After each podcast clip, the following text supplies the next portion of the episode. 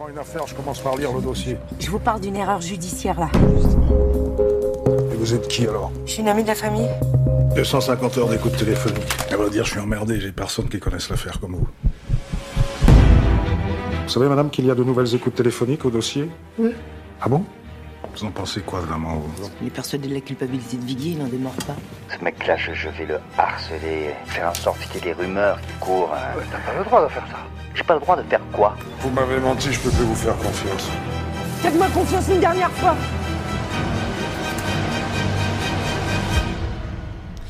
Il est donc question de l'affaire Viguier et peut-être d'ailleurs qu'une remise en contexte serait nécessaire pour qui n'a pas suivi cette affaire et à travers ça, donc nous rentrons dans le registre du film alors, est-ce qu'il faudrait utiliser le terme de film de procès, film consacré à la procédure judiciaire? Je te laisse le soin, Justine, à cette ouverture pour euh, ce film, donc, une intime conviction, euh, d'en dire un petit peu plus et de voir à quel genre il s'apparente. Et c'est réalisé donc par Antoine Rimbaud. C'est interprété entre autres par Olivier Gourmet et Marina Foïs, euh, qui n'arrête pas de faire que des. Elle ne fait que des bons films ces temps-ci. Hein.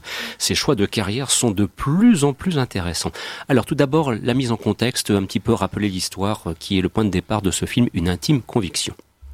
En fait, Antoine Rimbaud a choisi euh, de parler de l'affaire Viguier. L'affaire Viguier, ça s'est passé dans les années 2000 à Toulouse. Euh, c'est l'histoire d'un professeur de droit euh, qui s'appelle Jacques Viguier, donc, et sa femme un jour disparaît de manière impromptue, on va dire, et tout le monde va l'accuser. Pour autant, il n'y aura jamais de preuve qu'il ait commis un meurtre. Euh, on retrouvera jamais le corps de sa femme. Pour autant, euh, il va être jugé sans preuve et sans cadavre. Ce qui est quand même assez incongru et tout à fait propre à la justice française. Et donc, euh, en fait, euh, ce film est un peu l'histoire aussi du, réalisateur, quelque part. Il a assisté lui-même au premier procès qui s'est déroulé en 2009 et en fait il est sorti de ce procès avec la conviction qu'il fallait faire un film de procès et c'est vrai qu'en final on, voit très peu de films de procès au cinéma, il y en a beaucoup à la télévision, des téléfilms, mais des vrais, euh, des vrais films de cinéma qui parlent de la justice française c'est encore très rare et euh, en général c'est plus dans les années 70 que ça a été le cas avec des films comme La vérité de Clouseau par exemple avec Brigitte Bardot et donc là, en fait, ce qui est assez inédit dans ce film, c'est qu'il arrive à dépoussiérer tout un, tout un genre du cinéma français.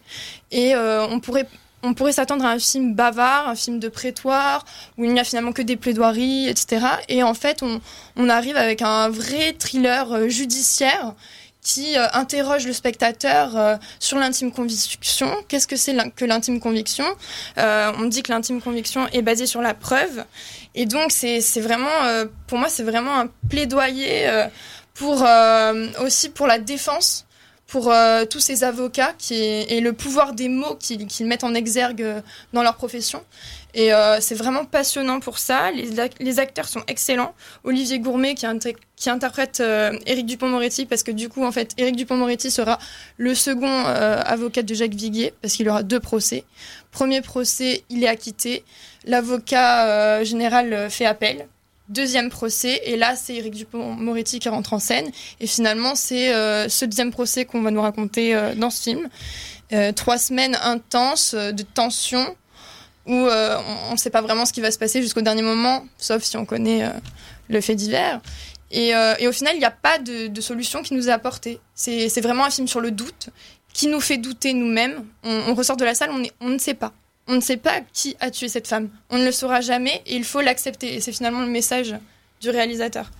Victor Ouais, alors euh, bah tout a été dit. C'est moi j'ai trouvé j'ai vu le film jeudi et j'ai trouvé ça assez remarquable dans sa manière à instaurer le doute comme moteur euh, d'un thriller en fait. Et euh, moi il y a quelque chose que j'ai trouvé très fort, c'est euh, quand j'avais vu la bande-annonce, en fait, je me demandais qui était le personnage de joué par euh, Marina Foïs, qui était-elle dans, l'hi- dans, dans cette histoire. Et en fait, euh, tout simplement, il y a un- il y a quelque chose en fait euh, d'assez dingue, c'est que c'est un personnage de fiction. C'est le seul personnage de fiction du film. Et, euh, et c'est le seul personnage de fiction. Et c'est parce qu'en fait, ce personnage de fiction, moi, de mon avis, elle représente vraiment euh, chaque spectateur qui irait voir euh, le film en fait et qui va aussi euh, mener sa propre enquête. Et en fait, elle sera, elle sera comme tout le monde en fait à se faire sa sa propre idée de l'affaire, sa propre des notions de justice. Et le film, ben, il y a une scène très violente où le personnage d'Eric Dupont-Moretti, ben, lui la, je vais pas dire la remet à sa place, mais lui fait clairement comprendre que c'est pas comme ça qu'on agit en juste. Et cette scène est très violente, en fait, parce qu'on, c'est un peu notre raisonnement aussi, en fait. Et C'est une scène euh, cruciale du film en fait. C'est euh, quand euh, finalement au départ elle part avec l'idée c'est une erreur judiciaire, on ne peut pas faire ça et elle essaye à tout prix en fait d'innocenter Jacques Viguier. Et en fait à ce moment-là c'est crucial effectivement, la scène est très importante parce que tout d'un coup elle va essayer d'accuser l'amant, donc qui est un autre euh, personnage euh, de l'histoire. Et là Éric Dupond-Moretti lui dit non, ce n'est pas notre rôle. Nous on est là juste pour défendre, pour mettre en avant le doute. On- Et en fait il dit d'ailleurs, moi j'ai noté la phrase, il dit ta haine ressemble à la leur en parlant en parlant de, du public et de l'opinion publique en, en général. Et c'est vrai que c'est deux visions de la justice qui s'opposent dans cette scène et Petite, très que- petite question, qu'est devenu Viguier pour finir? Parce que j'ai suivi ce fait divers, mais alors de très très loin. Euh, Je pense pas que ce soit une révélation fondamentale par rapport au film en, en tant que tel, non? Ben, vas-y. euh, quand j'ai interviewé euh, le réalisateur, je sais qu'il est en rapport, en fait, qu'il connaît très bien la famille Viguier et je crois qu'il continue sa vie euh, à Toulouse euh, normalement, Mm. qu'il veut un peu se faire oublier, mais qu'il a accepté quand même le projet de ce film parce qu'il a compris vraiment ce qui motivait ce film, qui était surtout finalement un film sur la justice et sur le doute et l'importance de mettre en avant le doute quand il n'y a pas de preuves. Oui, et de rappeler donc que si vous allez visiter le quotidienducinéma.com, vous pourrez donc découvrir cette interview d'Antoine Rimbaud, donc réalisée par Justine Briquet au moment où l'avant-première fut réalisée euh, à Lille. C'était la troisième semaine du mois de janvier, si j'ai bonne mémoire. Voilà donc pour une intime conviction.